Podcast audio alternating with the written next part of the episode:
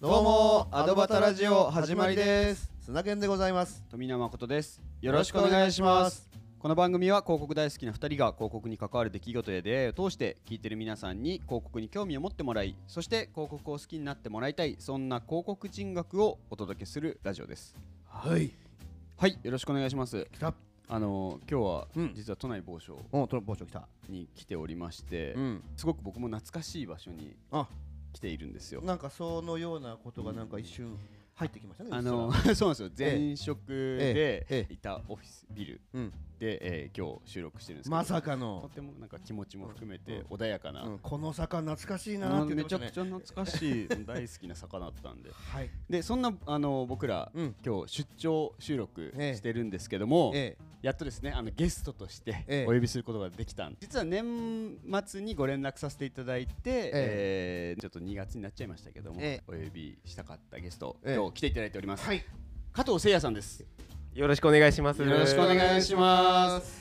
いや、うんやっとです ねあやっのとです。 3か月4か月ぐらいですよねそうですこね。れ多分10月ぐらいから最初の連絡をいたそだういですて、よね。あの加藤さんがあ今日よろしくお願いしますってあそこの扉の前にこう扉開ける前にこいつが言った一言ちっちゃな声で本物だって言ってたからね。あのいろいろ ね、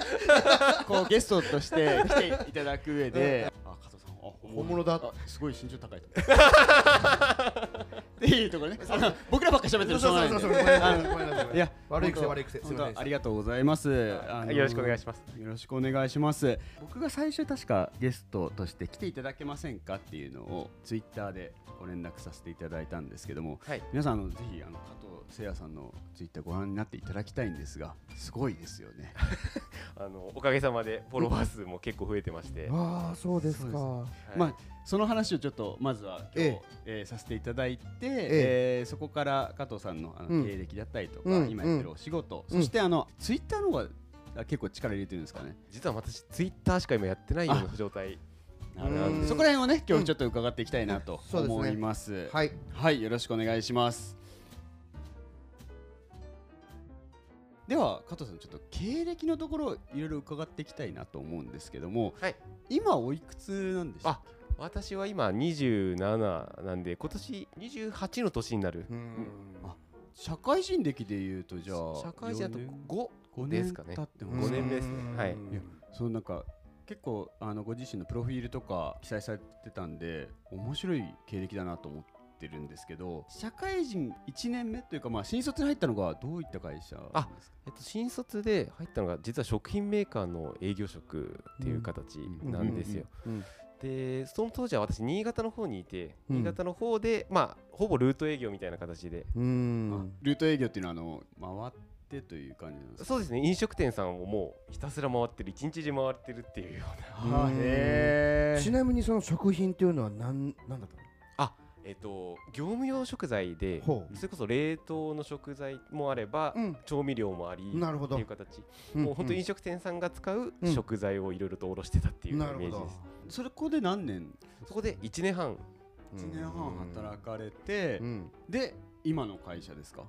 そうです2社目が今の会社っていうようなそうなんで形すねになりますちょっとここであのきちんとご紹介したいんですけども、今加藤さんあのビズパさんという、えー、これ国代理業になるんですか。あそうですねやってるのは広告代理業もありつつ、うんメインは広告のプラットフォームっていう形で、うんうんあの広告の媒体と、うんそのそれを探しているお客さんを結びつけるようなサービスあーなるほど。ど。じゃあ B to B になるんあですか。 B2B です完全に B2B ってあ形なるほどなるほど。じゃあ企業がこういう広告やってみたいよっていうことをこうご依頼もらったらじゃあこの出面がいいですよっていうのをこうコンサルティングするみたいなあ感じなんですかね。そうですねご紹介させていただいたりあとうちが出しているサイト上で検索をしてもらって探してもらったりっていうう形んサービスも含めてってことなんですねそうですねそうですいやそれで本当に加藤さんのツイッターのアカウントもう毎回のように、うん。ま、毎日一応毎日一応毎日やってます毎日うん。渋谷ですよね渋谷です渋谷がメイン渋谷の OH をはいうん毎日投稿されてでどういう企業の広告なのかみたいなのを投稿されてて広告好き化してみたらめちゃくちゃ面白いたこまらんわけですよね。とやってらっしゃるんですようねん。たまらんですよ。職種を変えたきっかけとかそこからなぜ広告業界来たのかっていうところを伺いたいなと思っててそれで言うと実は私転職当時全く広告に興味がなかったっていうのが本当正直なところ、うんうんでたまたまそのもともと大きい会社に行ったんでちょっとうん小さい会社で自己研鑽したいっていうほう思いが強くなって今の会社に来たんですけどほうこの会社がたまたまやったことが広告だったっていうだけであってほうでも新潟からこっちこっち来たんですそようですね新潟からこっちに来てます、はい、もともとご出身はどこなんですかあ実は出身も新潟なんですよあーそうそうなんですはいそこから東京今に日来来ててできて今や渋谷に毎回行って広告仰ぎ見る生活ですよ。いやすごい本当にすごいジョブチェンジですよね。うんだいぶ思い切ったと思います 今思うとで今のこう4年とかあそうですねもう3年4年っていうレベルですね、はい、加藤さんの職歴を書かれたやつで拝見したんですけど、はい料理めちゃくちゃ凝ってた時期があったとかそうなんですわ実はあの、まあ、自慢ではないんですけど一私調理師の免許一応持ってるなるほど。でもじゃあまあ前職の時に使うあそうです用というか使う用というかはあより専門性高めるために取ってて、なるほど。で学生の時も結構バイトに明け暮れてたんですよね、そはいはいその時も実は厨房のバイトっていう形でももうずーっと料理やってたはいと。はい。そんなまあそんな中全く畑違いの広告業界に来たっていうような面白い。その前職でお料理されてたのが取り上げられたんですよね自分ご自身で作ってる料理あというかそうですねそのい居酒屋さんのメニューとして使ってもらったっていうようなあ形、で何それやって作ってたら採用って言われたってこと？あそうですそうですそうそういうことで採用ってなったって感じで面す白いね。すごいですよね結構そういう意味でも僕はあの今に精通するところがあるのかなと思ってるのは、うん。こだわり結構こだわったりとかものをこうオタク気質というかそういうのちょっとありますよねあありますあります あの職人肌と昔からは言われてる感じ、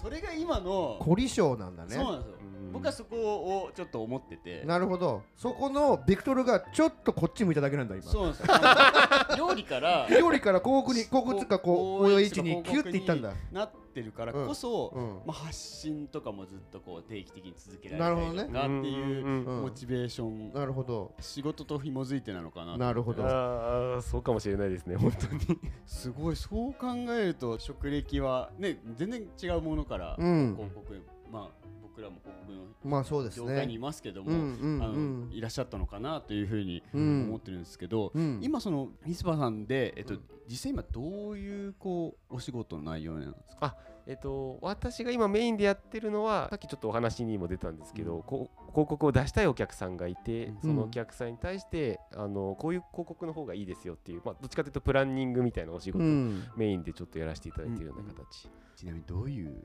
問い合わせが多かったりするんですかあそれで言うとあのうちのサイトちょっと見ていただくと分かるんですけど、うん結構紙とかうん、交通広告とか、うん、あのいわゆるオフライン広告って呼ばれるようなうん、媒体の取り扱いが多くて、うんうん、あのそれをやりたいっていうお客さんが結構多いんですよ。あうのん例えばウェブ系の集客はずっとやってたけど、うんちょっと伸びが厳しくなってきたから、うん、なんかオフライン系で何かいい広告ないみたいなお客さんとか。ほじゃあ割とその今ねデジタルうんに寄せるうん傾向がある中で、う、うん、もうオフラインでもこうやっていきたいっていうところで思う企業さんがこうご連絡があったりとかあするんですかそうですね初めてのオフライン広告みたいな形でご相談いただいたりへえほじゃあ別にあれですよね渋谷に限らずですよねあもちろんですあ取り全扱い国は全国各地っでて形で 加す藤さんが渋谷に詳しいっていうことですよねそうですね渋谷はもう毎日毎日来てるんでう、まあそうだよね。だいたいあれって二週間に一遍変わるんですか、一週間に一遍変わるんでしたっけ？そうですねエリアによっては1週間うん、ものによっては2週間っていうそうですよね。発信されているツイッターのアカウントの話も踏まえてお話しさせてもらいたいんですけど、うん、大変じゃないですかぶっちゃけ大変です本当にですよねあのー今のそれこそオフィスが渋谷にあった今あるからいいんですけど、ええええ前この会社人形町っていうところにオフィスがあったはいはいはいんですよそっからだとあの電車でこっちに一旦2 3 0分かけてきてえあごめえんなさいその時からもやってたんですかああずっとやってますその時からずっとやあっててじゃあたまたま渋谷に引っ越してきたんだ。あそうですそうですそうです わかんないですよ加藤さんがその活動があるからこっちに来たのかも しれない加藤さん合わせの可能性もありますかねそれだ。まあ半分それもあるのかな あ人形町にオフィスがあっででもこっちでこう渋谷の OH 周りを見てたその渋谷だった理由は何なあんですかえもうやっぱり日本の最先端が渋谷うーん間違いないなっていうのはうんいろいろと各地回ってても思ってたんではいうこんこの流行は乗り遅れないようにしないといけないなっていうのがはまあ屋内屋外問わずですけど広告量は多いってことなんですかね広告場所多い量も多いですし面も大きいですし、んまあ、バリエーションも多いですし、あうーんあとはやっぱ人が多いんで、んそれだけあの中途半端な広告を出されないっていうのもあったりすると思うんですよね。あー前あるクリエイターさんとお話しした時に、はいええあの渋谷の縦長のロングボードっていう枠があるんはいですよね。はいでそこって、まあ、あの広告として、まあ、出せる面ではあるんですけども、うんやっぱ中途半端な広告出せないって言ってました長傷ついちゃうからっていう話ををなんで、まあ、それだけクリエイターさんがこだわった広告が、まあ、見れる、まあわええ私的には美術館的なノリで すね本当に渋谷美術館と美術館それも結構替えが早いよね結構ね絵が早いそう結構早いよねそう本当短命で今おえっとお話聞いたっていうとまあ1週間のとこもあるし2週間で変わるとでも毎週来てる毎週見回ってるんですあそうですねげ結構月曜日に切り替わるんですよなるほどそういうのもちゃんとあるから そうなんですそうなんですじゃあここ行った時にもう金曜日の段階の時にじゃあもうここ月曜変わるなってちょっとワクワクしながら行って変わってるみたいなそうそう そんな感じそんな感 じなるほど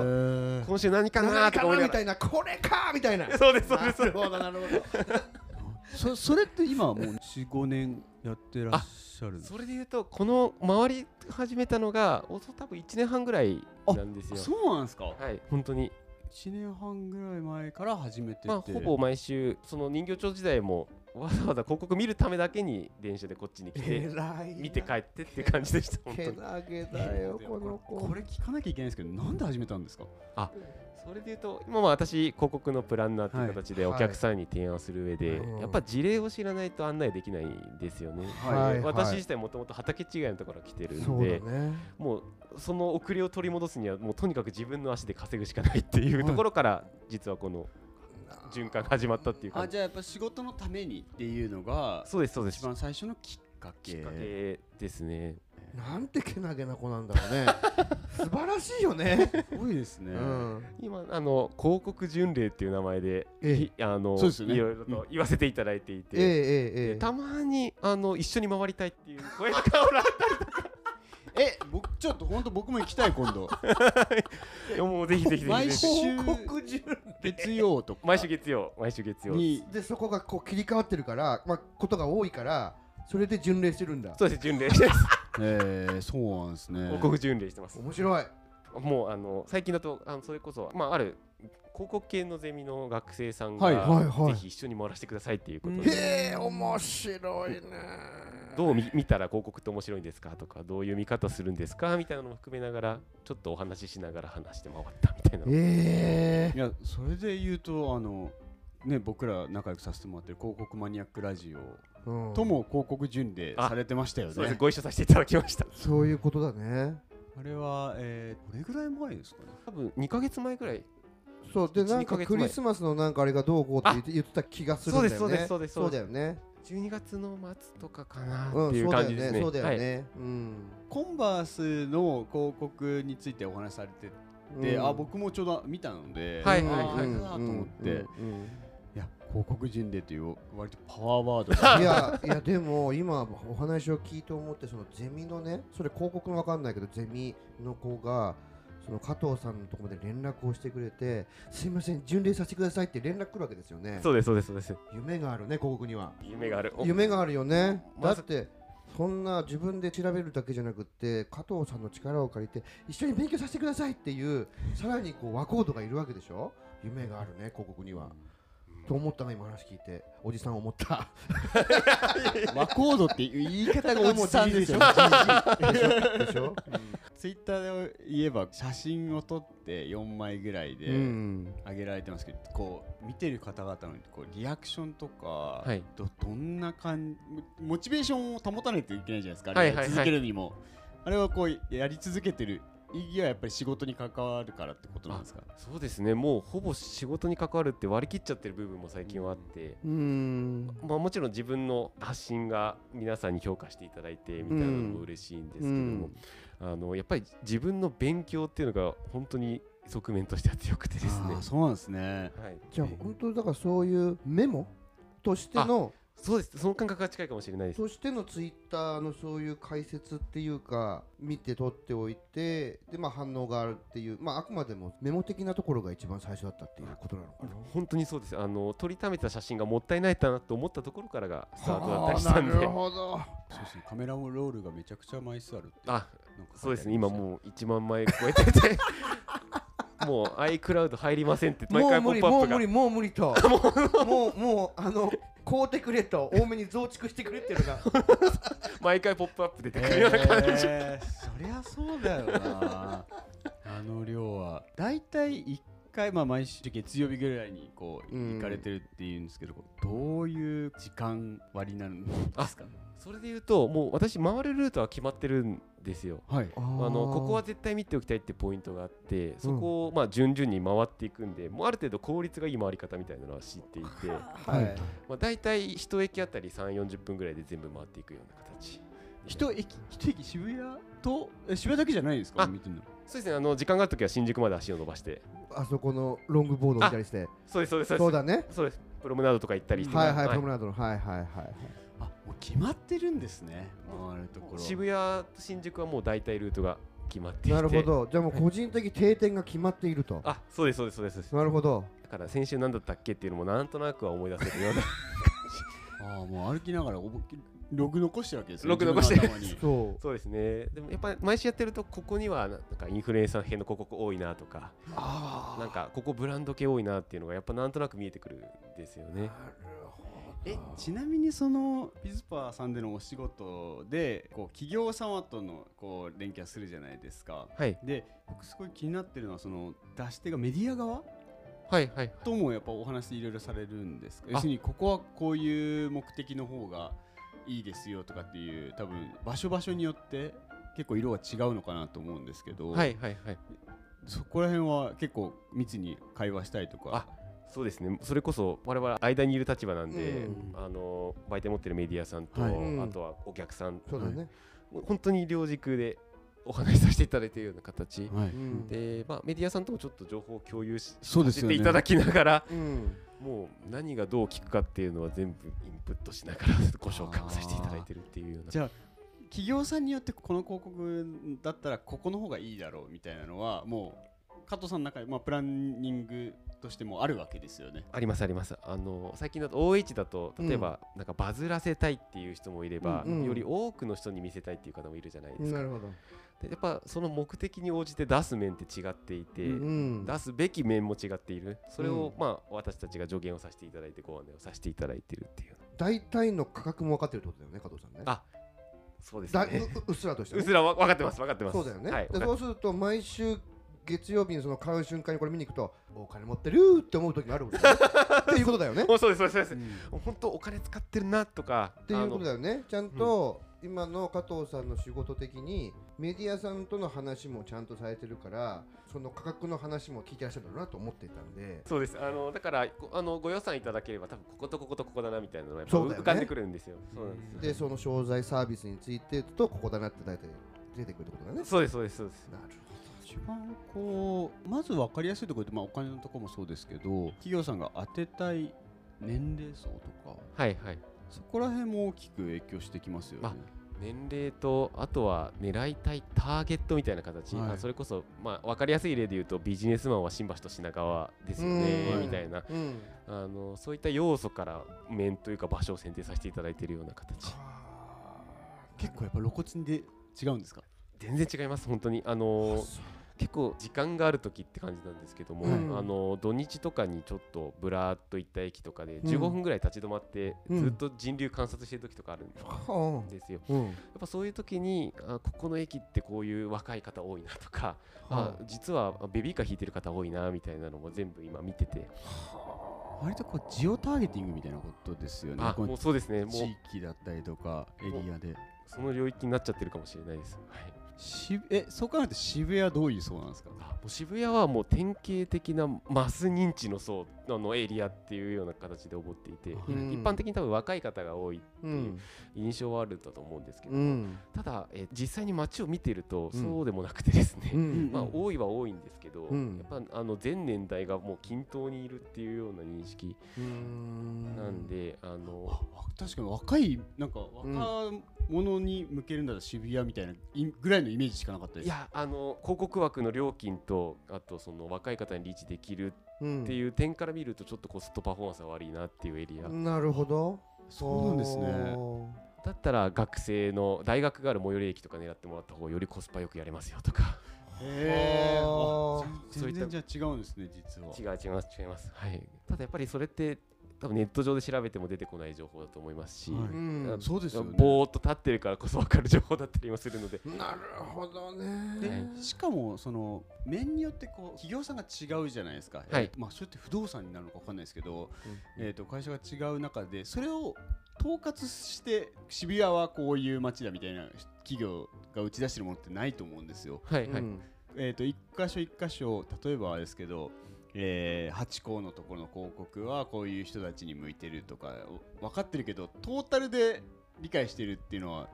なかなか難しいですよね。難しいと思うこれは実際に見ないと分からないっていうのがやっぱうりんあると思うんで本当にそうだねだから今おっしゃってたみたいに若いのでしょじゃあ渋谷みたいな感じになっちゃうと非常にコスパが悪いともったいないなとも思っいまたすいないでそれをすごく目立ってるところのあそこの109のところとその脇のところになんかこの前覚えてるのはあの芸術家のはいはい、はい、方がねありましたありましただ出してましたけどねああいうふうにこう何のことか広告か全くわからないけど写真で撮ってもら撮ってもらってこれをもうツイッター上で流してもらうんだ前提広告、はいっていうことになると渋谷はいいかなとかそうですね人が数も多いし数も多いしなんか今ある程度スマホ持ってるしツイッターも多分やってるだろうって言ってこれは芸術家の人の名前なんだっていうことが分かるとかねそういうのを、だから本当若者だけっていう風にしちゃうとなんかコスパが悪い本当な状況になっちゃうっていうのもあるってことだね。そうです多分イメージが先行しちゃってる部分も大きいなとは思っていてえちょっとブランディングの視点で言えばその後の二次格差もやっぱちょっと想定するんですかそうですねあのーさっきのお話ちょっとさせていただいたそのバズらせる二次拡散はい狙ってる面と、うんうんもう二次拡散なしでとにかく多くの人に見せたいっていう面ってそもそも違うんそうだね。ですよねで、うん二次拡散狙う面って、うん実際にその二次拡散されてる投稿を見てると、ん。あやっぱいくつか法則みたいなのがあってはい。あの、まあ、確かに人流は多いけど実は人が映り込まないエリアだったりとかなる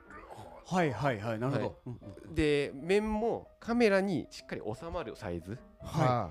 っていうのが割とバズってる広告で共通してるんですよい。余計なものが映らない。そうなんですでこれ意外と盲点だと思うんですけどツイッターとか本当見てもらうとバズってる面その広告の写真とかって人が全然写ってないうん。ですようん。それだけ綺麗に写れる場所じゃないと実は話題にならないっていうのがあったりするえなるほどねちちなみにじゃあ、はいあの渋谷の八個前の検証はでしたっいけ、はいはいあそこはどういうメニューなんですか検証はえっ、と私の中ではあまりバズり狙いっていうよりはもう本当にかとにかく見てもらうリーチうんリーチ数確保するっていううん。うんで理由としては、まあ、土日とかによくイベントやってたりするイベントというかはい。はい人が前に立ったりするはんいですよ、はい。あえそうそうそう思ったんですよなんかそう結構あのそんなに綺麗に見え実は見えないとそ思うってなんです、うなんで写真実は収まりが悪くて、うん。うまく回らないで実際に検証坊主でバズってる写真ってあんまりないと思うんですよはあ探してもらうとなるほどねそれよりか上ですもんね確かに上です上ですし山手線の方向、うん上とあったりとかそうだそこだね慶応ですかねケオスうんあとはあのさっきのあの縦長のロングボードっていうそうだあのね昔マッチングアプリの広告、はいはいはいはいはいすごい話題になってたんでなすってけどたね、うんあれもやっぱり写真がちゃんとキャッチに全部キャッチが全部写真1枚の写真に収まるっていうのと人が写り込まないっていうのがそうだねちょうど人が映らないちょうど背の上のところが下だから ねそうですそうです 本当になるほどねそうなんですはあ、はあはあはああと最近バズりの面だと渋谷の方の渋谷駅の中に渋谷道玄坂ハッピーボードっていう、うんうんうんちょっと109の方にある外れの方にあるはいはい広告とかあるんですよ、うんであそこってでもほとんど人流がないんで、うんほんと数は稼ぎリーチの数は稼げないんですけど、うんあの人があんまり来ない分写真が撮りやすいんですよだからあのジャニーズとかの広告すごい出ててはい女性がみんな集まって写真撮ってるみたいな のなるほどね超勉強になりますねいやもうだだからそういうそのバズりっていう意味ではまあちょっと新宿行っちゃうけど要はやっぱり東口の猫はだからほんとそこだけ取れ取れ取れるからそうですそうですそうですい余計なものほんとここだけで取取れちゃうもんねそうですだからそう投で稿しやすいす投稿しやすいし広がりやすいしまあ写真撮った時も綺麗に写ってるってそいううのでがすよやねっぱりポイントいや勉強今日なりますありがとうございます数見てるからよりこう説得力があるねだ数数見たからたどり着いた境地っていうところもあってそうですよね、はい、あのこれ多分口で言われても実感湧かない方もいらっしゃると思うんですけど、うん実際回ってみると本当そうその通りっていうような形そもそも結構渋谷って移り変わりすごいじゃないですかすごいですすごいです面もめちゃくちゃ増えましたよね最近あの渋谷55ビジョンって名前のあの縦長の柱あ丸い円柱がでっかい四角の柱になったやつが、あ、うんはいはい、ありました見ました見ましあたれが本当多分23週間前ぐらいから稼働始まって広告が募集されて、うん踊ってるやつですよね踊ってるやつです、はいうんあれとかちょっと裏話なんですけど、うん実はある各柱で動画が秒微妙にずれてるんですよ、はだから、あのお踊ってるように見えるっていうか横から写真撮っていただくと、あのちょまあ、中長撮れみたいな感じちょっと差があるからそうですちょっと差があるから写真で静止画で撮った時に動きが一連で見えるってことそうでですすそよねうですそうですっていうちょっと実はギミックが入っててなんか僕一瞬あれ品川一瞬思い出したんですよ品川の棒こう上の方にあーーあるあるあるなってるじゃなうんいうんはいはあいるあるあるあれもちょっっと確かちょっとあそこは一緒か一緒にのタイミングで流れてえるんあですけあそこはどもう一緒のタイミングとうんでもなんかあなんかちょっと違うなと思ったんですよ渋谷のちょちょっとずれてるなんでだろうなと思ったんですけそういどうギミックがあるんだねそういうギ写真ミックがで撮った時にそうなんです面白いえそれ別に誰から聞いたわけでもないですよねああのまあ業界人のつながりなるほどね。 なんかいろいろ増えてますよね。増えてますねやり方。いや本当にこう世の広告会社さん、うんすごいなと思いながら毎回最近だとあのゾーンの広告とかってご存知だったりしますかあののあ赤いシートかざすとはいはいはいはいメッセージが見えるはいはいはいはいははいいあんなのも今までありそうでなかったっていうようなはあギミックだなと思いますしなんか面白いですよねコミュニケーションの方法が変わってきてるっていう感じがそうですうよーね。んはいはいちょっと何かしら見る人も何かしないと見れないとかう、ん広告的に。あのそれって大変なんじゃないのと思うけど実際はこうやって自分でかざして、うん SNS に上げるとか考えたら、二次拡散はすごいありますもんね。なんでしょうねなんか広告を取りに行くっていう概念がここ最近やっぱり進化してきてるっていうのがあるかなと思っていて、ううん広告ってそもそも取るもんではないじゃないですか、はい受ける受けるものですよねそうですねそれがなんか矢印が変わってるっていうかこ見る側が広告に対して見に行くっていうなんなんですかね、うん広告からこう向いてた矢印が、うんこ広告に向かって矢印が向いてるっていうなんかそこがちょっと不思議だなとも思いつつ、うん今のトレンドなのかなっていうのが、それを写真に収めたいとか、うん友達、まあ、SNS 上の友人とかにうん自慢したいから取りに行くみたいなあモチベーションもありますもんね。ありますありますご存知だとは思うんですけど応援広告っていうの最近あるのって、センイル広告センでイすよル広ね。告そうですはねいはいはいはあれいとかまさにそれだと思っていて、うんそうですね自分の好きな人をみんなに知ってもらいたいで、うん出したやつは取りに行きたいっていうようなはあいやちょっとねその話ね2本目でちょっといろいろしていきたいなとは思ってるんですけど、うんセンイル広告は僕もめちゃくちゃ今面白いと思っててはいはいこの間今回のエピソードはここまで当初は2本立てでの収録を予定していたんですがとっても話が盛り上がったので3本4本になると思います最後に加藤さんが働かれている株式会社ビズパさんのご紹介をして終わりたいと思います次回もぜひ聞いてください私今株式会社ビズパっていう会社でプランナーをしてる形なんですけども、あのまあ私の会社ではその広告のプラットフォームっていう形で、まあ、いろんな広告媒体世の中の広告媒体をおまとめさせていただいているサイトになるんですけども、まあ、もしご集客とかで困った時はうちのサイトに登録していただいてご利用いただけると非常に嬉しいなと思ってます。鏡だはい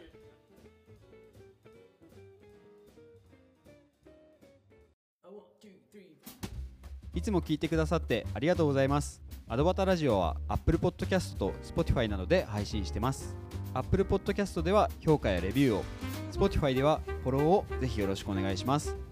良かったエピソードは SNS でシェアしていただくととっても嬉しいです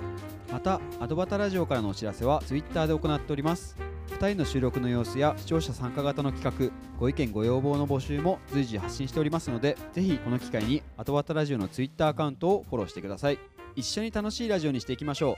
うよろしくお願いします